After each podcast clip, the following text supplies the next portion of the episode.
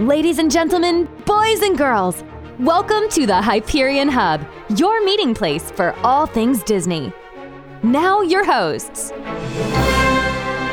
Hello and welcome to the Hyperion Hub, your meeting place for all things Disney. I'm John Alois, joined by Shawn Degenhart Here, here, here. and John Redling Schaefer. Greetings, amigos. Wherever, sorry, John, you made me laugh. Whatever platform you're following us on, please subscribe so you don't miss an episode. Please leave us a review so more people find the show. You can even share it on social media and tag us. Follow us on Facebook, Instagram, and on Twitter at Hub Hyperion. Email us at podcast at the HyperionHub.com. Before we get started with our Disney views, Shawn has a reminder about our big event, September 3rd, about a week and a half away. Yes, uh, Mary Poppins opens at Corn Stock Theatre in Peoria, Illinois on August 26th.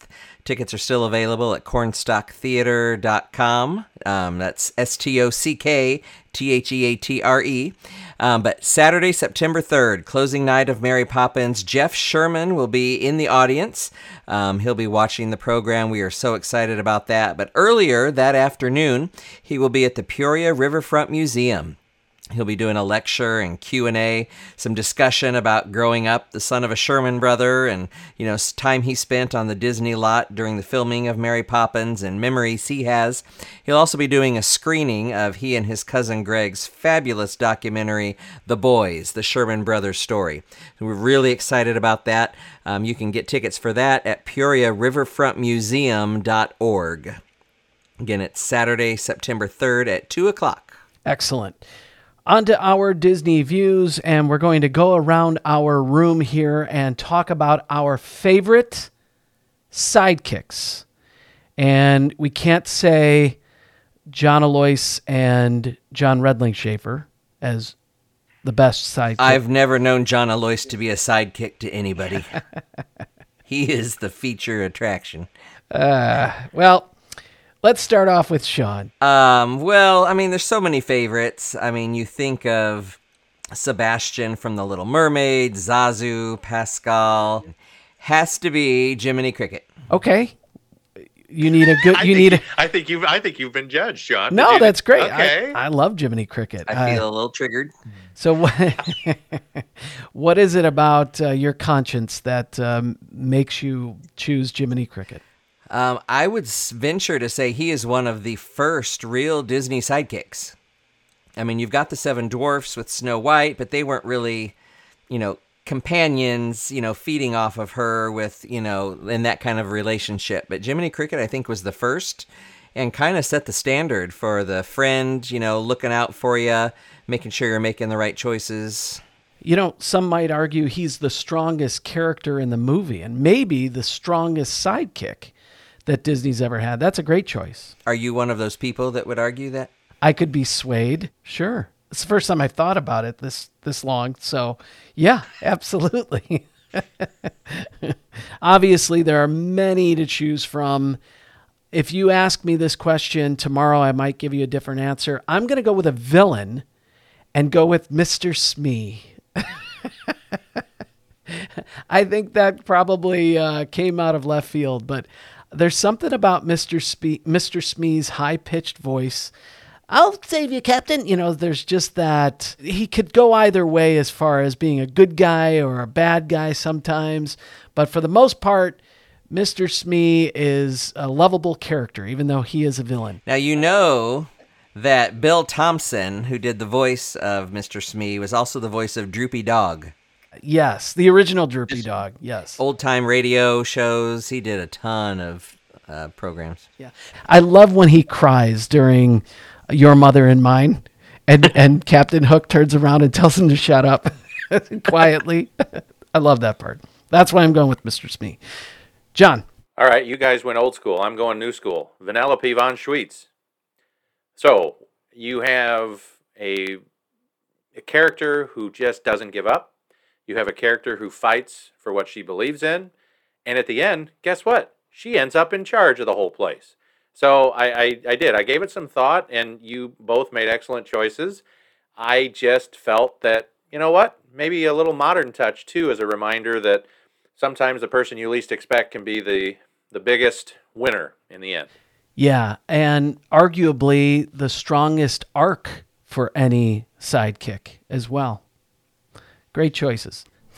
We're looking forward to talking with our guest this week, author of the new book, The Disney Revolt The Great Labor War of Animation's Golden Age, from Chicago Review Press. Jake Friedman joins us. Welcome, Jake. Hi, thank you. Good to be here. I have read this book. I read it in two days. I loved it. I couldn't wait to dive into it. The 1941 Disney studio strike, pivotal moment for the company. We as fans have waited for a clear story about this strike for a long time. What drew you to this topic and when did the research begin? It was handed to me. The project was handed to me by a man named John Culhane. The late, great John Culhane was an author of animation books like uh, The Making of Fantasia, The Making of Aladdin, The Making of Fantasia 2000. And he was teaching uh, animation history at NYU when I was his student way back in 2001. And I loved his class. I loved him. I I uh, audited his class again and again until I graduated. And when he invited me back around 2006 or so to speak to his class as a young professional, it was then that he told me, maybe it was 2007, that I would be writing this book. So he didn't ask me, he told me. and I was like, what? What? And it took me, it took me some, maybe like a year and a half to ramp up to it, to the idea of writing something this massive or and this significant you know lots of people's uh, parents or grandparents had a lot at stake during the disney studio strike and i wanted to do all of them justice particularly art babbitt who was sort of the main figure he was you know for those who've read the book he was like the top animator of the time and he ended up leading the strike so i wanted to do his family justice too and all in all it took like from beginning to end, maybe like 14 years. Wow. From then to now. And and I was researching during all that time. I was researching like up to maybe like a few weeks before publication. Things always come out of the woodwork, you know? Mm-hmm. You have a cool quote that you're like, I have to put this in here. This is too good. Talk about that research. Just describe some of the challenges maybe. Were you were you running into brick walls? Were there were there roads that you thought were wide open, then all of a sudden closed off to you? This is 14 years of studying this subject. Yeah, I was hoping that the Disney company would help a little bit. Like the Disney company has a lot of archives because they have kept and had kept since the 30s incredible records. It was like Walt knew that this was momentous stuff that they were doing. And he even had like secretaries taking stenographic notes, like word for word. He said this, he said this, he said this, of all the meetings. And if the Disney archives uh, can let you access that, that's a treasure trove of stuff. I didn't have that luxury, but luckily there are a lot of people outside the studio who have private collections of research materials. And if they know that you are serious and that you are uh, not out to trash talk the company, um, they'll share their stuff with you. I think what helped is that I had this blog called the Babbitt blog that started like 10 years ago or something. And I use that as a place for me to deposit my research and organize my thoughts. And unbeknownst to me, that sort of became kind of popular amongst Disney fans. And people were researching that, and like auction houses were using that as research material. Don Hahn used it as research material in his book, citing pages about the art mod- models that were brought into the studio that I had uncovered. And I was just doing it to dive into the story because I was trying to get such a three dimensional picture of what it was like at the time. I was trying to uncover every nook, every cranny, and really put myself in the shoes of a Disney animator. And I found that most books about Disney were like describing Walt Disney. But I thought to myself, I really want to know what it was like to to be there as an employee. I think most people would relate to the employee aspect of it, to be working for someone who you think is great, but uh, what's it like to be there, to walk the halls, to clock in, clock out, and to be in this momentous time when the studio was just exploding with creativity and innovation during the 30s. Um, I was able to find, as far as research is concerned, some really unique sources. So the Babbitt family, his widow, opened up her home and all of her records to me. And for about 10 years until she passed away, I would visit her every year in Los Angeles and stay at her house. And it was the last house where Art Babbitt lived. And she kept all of his stuff. And this is stuff going back to, I don't know, I found photos from the roaring 20s that he had taken. He had, and he was kind of meticulous about his notes too. He had a filing cabinet filled with manila folders. Wow. And I was just going through all that stuff. And he had letters and he had a diary and he had home movies that he shot at the Disney studio. Wow and he had memos and he had audio recordings of his own interviews that he had done and i really for you know i never met him he died when i was 11 but i really felt i got a chance to kind of get in his head as much as anybody can and i began to identify with him a little bit i felt like he was everything i was but more so i was an animator i worked in animation for 10 years mm-hmm. in new york exclusively though but he was like a super great animator I'm an activist. It's not that hard if you're in New York City to be an activist, but he led a labor strike. You know, I was really into education and I had been teaching, and he was like, he saw the super value of bringing animation education to the public and to the people at Disney. Like he was, I just could see myself in him a little bit. And I also, in addition to that, I grew up kind of in a union family. Like my parents were never, you know, raising flags or banners all the time, but uh, I knew that my parents were part of the Teachers Union of Philadelphia. And sometimes union talk would cross the dinner table. And I knew that my parents went on strike in 1973, way before I was born, and that my parents were arrested for going on strike because it was illegal for public school teachers to strike. And each of them, my mom, my dad, and my grandmother, all were arrested for striking. So it was never like, oh, I hate the management or or down down with the man. It was more like unions are part of working and sometimes you have to protect your rights. No big deal. That's just how it is sometimes. So I grew up with that and I grew up with a love for Disney, like Disney Channel, classic cartoons, the films, going to Disney World. Like I love both these things. I love unions and I love Disney. I admire people who fight for unions and I admire Walt Disney. And I wanted to make a story that shows how both of these people had their reasons for doing what they were doing. And I hope I succeeded. Oh, absolutely. Oh, and as far, as far as research, I almost forgot. I also uncovered two other really cool sources of research. And one was, you know, there, there are troves of research if you open up a book that's related to something that you are researching, and then you look in the the the end notes or the bibliography. And Tom Sito wrote a great book like 16 years ago called Drawing the Line about animation unions.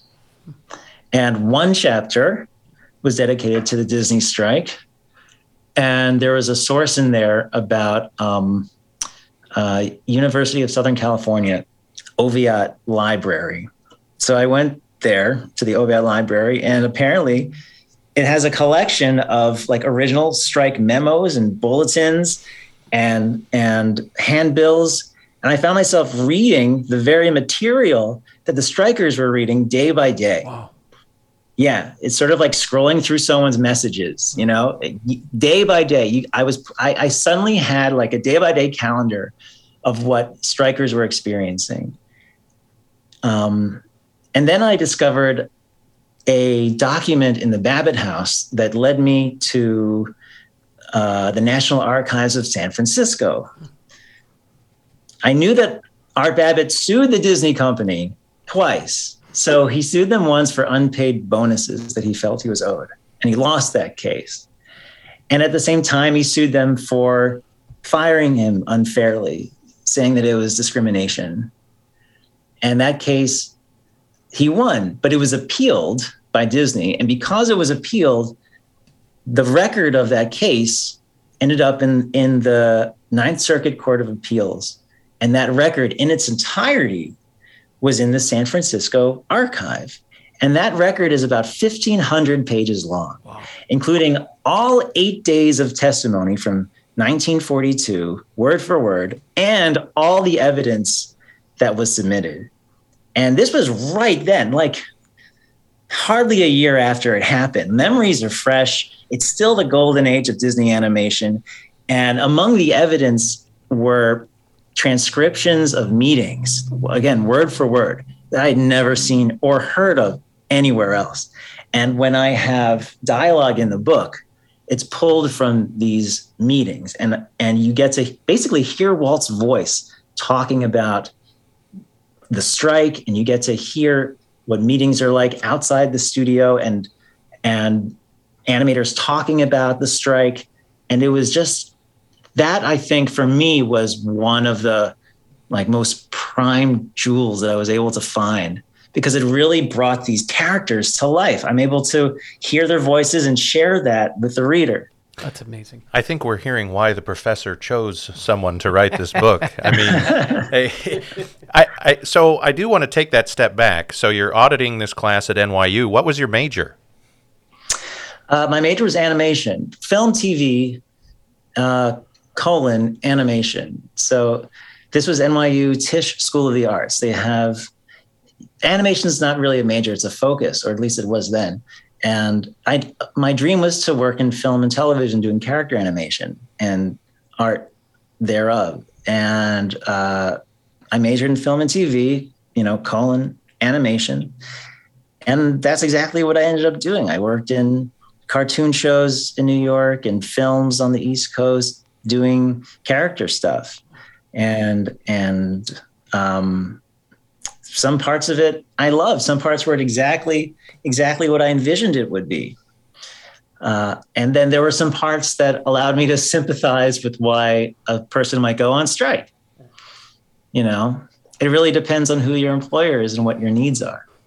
Now, this might not be an easy task, but we're going to see if we can pull it off. Um, maybe just in a general, brief sense, can you describe the strike? I know there were a lot of reasons why it led, why what happened happened, but generally speaking, it happened when and for roughly how long, and you know what what were those feelings kind of as we walked into the strike? Okay, uh, well, nothing happened in a vacuum. Everything sure. was a result of something else. And you know, if we go back to you know the mid 30s, Hollywood is creating its unions, like the Screen Actors Guild we've all heard of, and you have the Screenwriters Guild coming up soon after, and you have the Screen Directors Guild, and you have uh, a union for set painters, and you have a union for office workers, and pretty soon, like every craft in Hollywood is getting a union. And remember, uh, Franklin Roosevelt was president at the time. This is a very like, you know, and he's trying to fight off the Great Depression. So this is a very union-friendly administration, and he develops the uh, National Labor Relations Administration, um, headed by Frances Perkins, the first woman on any presidential cabinet. Fun fact. And so Hollywood is becoming a union town. The only craft at the end of the day that doesn't have a union is the animation artists. And then at the end of 1940, MGM, the studio that does Tom and Jerry, or would in a in a, in a year or so, um, brings in the union with like no fight at all. They just sign on, and everyone's salaries go up. And this hits the trade papers. Everyone reads it in Variety. Um, and suddenly, this union, this independent union, is getting some traction. Um, at the same time, within the Disney studio, people are trying to have an in studio union that doesn't extend past the studio lot. Um, and management will have none of it. Like they tried to negotiate with management, management keeps putting them off, giving them the cold shoulder. And by management, I mean um, not just not just Walt. He's not really tied up with that so much, but it's it's Roy and the vice president Gunther Lessing, and so the man who was in charge of this union was Art Babbitt. He was heading this in studio union. And then seeing that the, the, studio doesn't want to have anything to do with this in studio union and that it's mostly like for show, Babbitt is starting to feel like a stool pigeon. And so he leaves. He says, screw this. I'm going to join the independent union that is all about unionizing the craft of animation, not just one studio. You know in in in numbers there's power. And so he does that. And because he's so spiteful and feeling slighted his first action is to start or propose rather a boycott of disney. And that does not sit well with disney. That, that's the first um, i guess that's when the glove starts to come off. So at this point we still have several months until the strike and just bitterness is breeding bitterness. And then the strike erupts in 19 in may 1941 and lasts nine weeks. Um, and the disney animators at this point are basically the only people in hollywood who don't have a union. Every other animation studio has one and disney animators don't and about half the people half the animation artists at disney go out and about half stay in. And the numbers kind of keep changing because people are changing their minds. Some people go in who are out, and some people go out who are in. So it's kind of hard to keep track. And everyone is kind of also fudging the numbers and telling the press different things, trying to make their side look like they have the majority. Because whoever has the majority will, by default, win the strike. But no one knows who it is, and no one can decide how to determine it. The union has a way called a cross check which is basically having a list of the staff and then having a list of the strikers and just comparing. And Walt says, no, that's BS. I want to have a vote, a, a, a secret election. And the people at the labor board say to Walt, that's not really how we do things. And Walt says, well, I think you're going to intimidate people. And they think, well, we think you're going to in- intimidate people. And it's just kind of like stalemate there unfortunately for Walt, his vice president, again, is kind of like uh, playing the part of a fearmonger mm. and playing into Walt's already present distrust of unions and socialism, which goes back to his childhood, which I kind of mapped out and mm-hmm. kind of like set the stage in the first few chapters. So, like Walt Walt put a lot of trust in his vice president. His vice president was a few years older. He had a lot of experience as a lawyer, as a high powered lawyer down in Texas.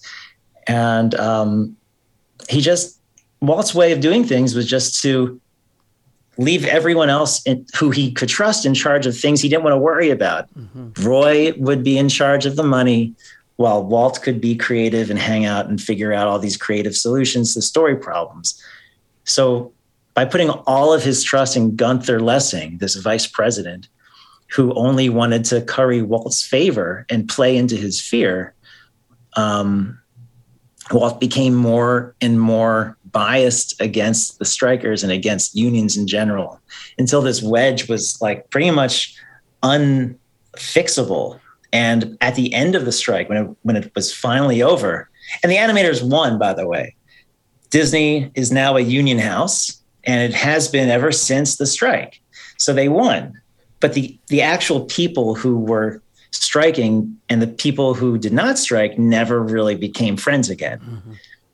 Everything changed. That college campus atmosphere completely disappeared because yeah. you, you had a, a, camaraderie of almost 100%, you know, and it really did split off.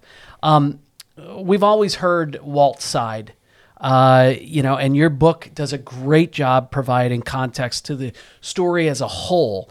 Uh, we got to look at the strike from all sides. Art wasn't a villain, um, but he wasn't very popular with the Disneys. And uh, how tough was it for you to remain impartial? You talked about your background. Are you ever swayed one way or the other as you're doing research or while you're writing? my ulterior motive was was never to say or have people believe that one side was wrong and the other side was right. Each side had their own reason. Excellent. Yes. You know, I'm going into this coming from a union family. So there's that. And I'm going to honor the sacrifice that people on the picket line are going to make. But I also know that, you know, Babbitt was the way he was doing it was a way that created this like vitriol mm-hmm. and was probably it was a great spark at the beginning to light a fire but he kept that kind of vitriol throughout and that at, certainly for him is is was totally unnecessary and kind of hurtful. And like he when he went back to the studio to continue working it was just a toxic environment for him. Um, and i wanted to give background as, as to why a man would choose to do that too. And i hopefully did a decent job with that explaining his childhood and how he developed into the man that he became. Oh yeah, you set the story, the stage perfectly for both sides. Um, you know, I learned a lot. I knew a lot about Walt and his background and with his father and his parents, but I, I learned so much more of how important Elias's thoughts, how passionate he was about. I don't want to give anything away. I just want to encourage people to read the book. And it really did help shape Walt's mind, how he was still trying to kind of ride both sides. He wanted a vote to be taken. He wanted his staff to make the majority call. And that wasn't going to happen the way the system was set up from the outside union coming in. It, I liked your question, John, because I found myself as I looked through the pages bouncing back and forth. I really did. And obviously, a credit to the author, but I just, to me, that's a proof to, of objective writing you know, I just the the way it's it's not you know it's not inciting anything um, you know uh, pro or con about the whole situation, but I, I think the word you used at the beginning, justice, was is, is just so appropriate because we all come from different backgrounds, and to have that background of some of the key players that you've always heard of, or maybe in a one-sided narrative, right? uh, I'm I'm with you. I don't want to give too much away, but it, it was just a fantastic read and very quick read. I was a little surprised at how quickly I went through it. Yeah, and you don't have a reporter's background, correct? Um, I kind of do. I okay. was I've been a writer for Animation Magazine for sure. I think since 2006. Okay. So, but what, you know, are, your, what are your topics? Are you, are you covering any sort of politics through animation, or so my point is, you're soapbox time. Imagine yeah. a reporter looking at both sides and and and spending equal amount of time on both sides. That's what I love about this yes. book. Yeah, I agree. Cool, right. thanks. I, of course. well, yeah, I, am sure he's going to be offended by what we're saying here. Yeah, right. now, let me ask you guys something. So, oh, I appreciate that you don't want to give anything away, but let's give away one thing. If we were to give away one thing, to your listeners? One spoiler to your listeners as a reward for tuning into your show. What do you think we should tell them?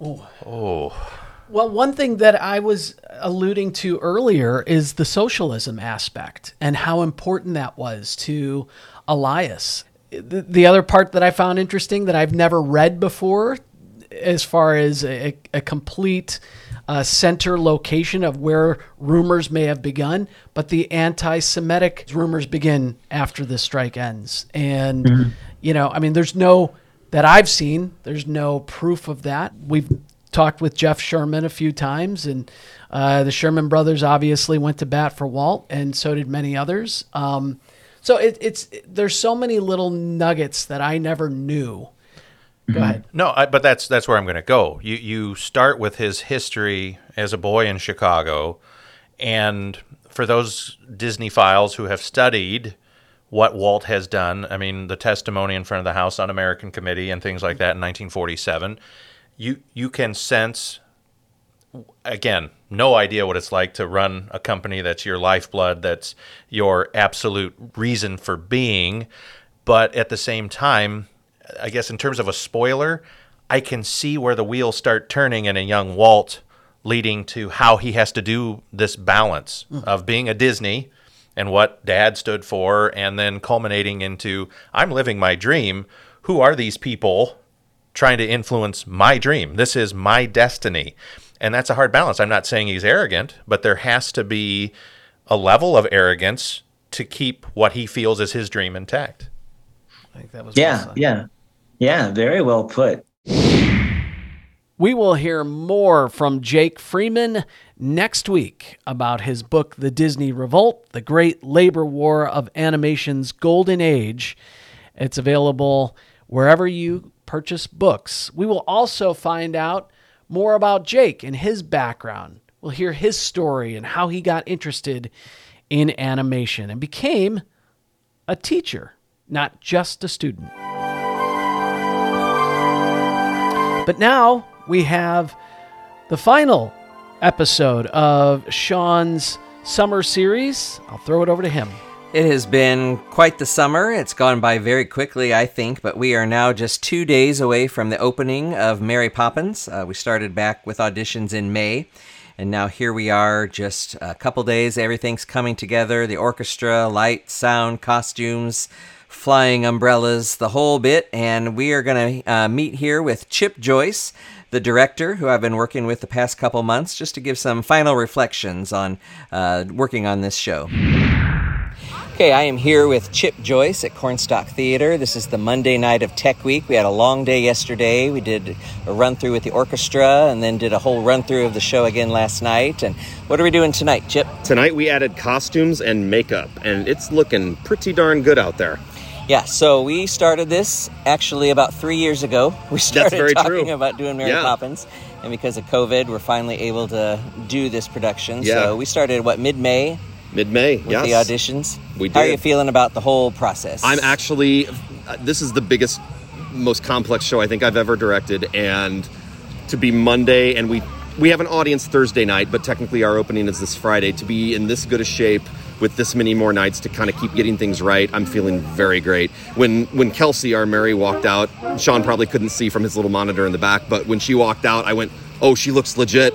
We, Yeah. we, we have a real Mary Poppins on our hands, so I'm very excited for people to see this. So how can people get tickets? What are the show dates? Uh, cornstocktheatre.com is the website. Uh, you can call area code 309 676 2196 during office hours. Uh, I think those are the two ways to get tickets. And uh, don't forget the Sunday performance. We'll have the Jolly Holiday pre show event. And of course, our, our um, screening of The Boys with Jeff Sherman on our closing performance day. Yeah, really excited about that. That's September 3rd at 2 o'clock in the afternoon. People can go to PeoriaRiverfrontMuseum.org and get tickets for that. It's going to be awesome. So, Yeah. Chip, it has been a pleasure working on this show with you, Likewise. and we will see you at the show. So that was Chip Joyce uh, inviting you, and I'm inviting you as well to join us at Mary Poppins at Corn Stock Theatre in Peoria, Illinois. Opens this Friday, August 26th, and runs through September 3rd. You can get tickets at cornstocktheatre.com. That's C O R N S T O C K T H E A T R E. Cornstocktheatre.com. It's going to be a fantastic show. Hope you can join us. Thanks, Shawn. And don't forget what Shawn talked about at the top of the show, September 3rd, a big day for us. We're one of the sponsors of a screening of The Boys, the Sherman Brothers story at the Peoria Riverfront Museum in Peoria, Illinois. Co director of the film, Jeffrey Sherman, will be in attendance and will share stories and answer questions about the movie and probably the Sherman Brothers as well. Our friend Steve Spain is hosting that event. Then, as Shawn just mentioned, later that night at Cornstalk Theater, Shawn is music directing Mary Poppins, and Jeff will be there as well. For tickets, go to riverfrontmuseum.org, and as Shawn just said, cornstocktheatre.com. Once again, follow us on social media on Facebook, Instagram, and on Twitter at Hub Hyperion. Email us at podcast at the HyperionHub.com. Wherever you're listening to us, please rate and review so more people find the show. And it really does help others to find the show. We've had some wonderful reviews on there. Thank you to everyone who's taken time to do that. We ask if you do have a few minutes to go ahead and leave a rating and review for us. Until next week, have a great one, everybody. We're glad you could join us. We'd love to hear from you. You can email or send us a recorded audio message at podcast at thehyperionhub.com.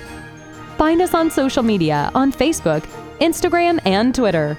The Hyperion Hub is not affiliated with the Walt Disney Company or its subsidiaries. We'll meet you next time at the Hyperion Hub.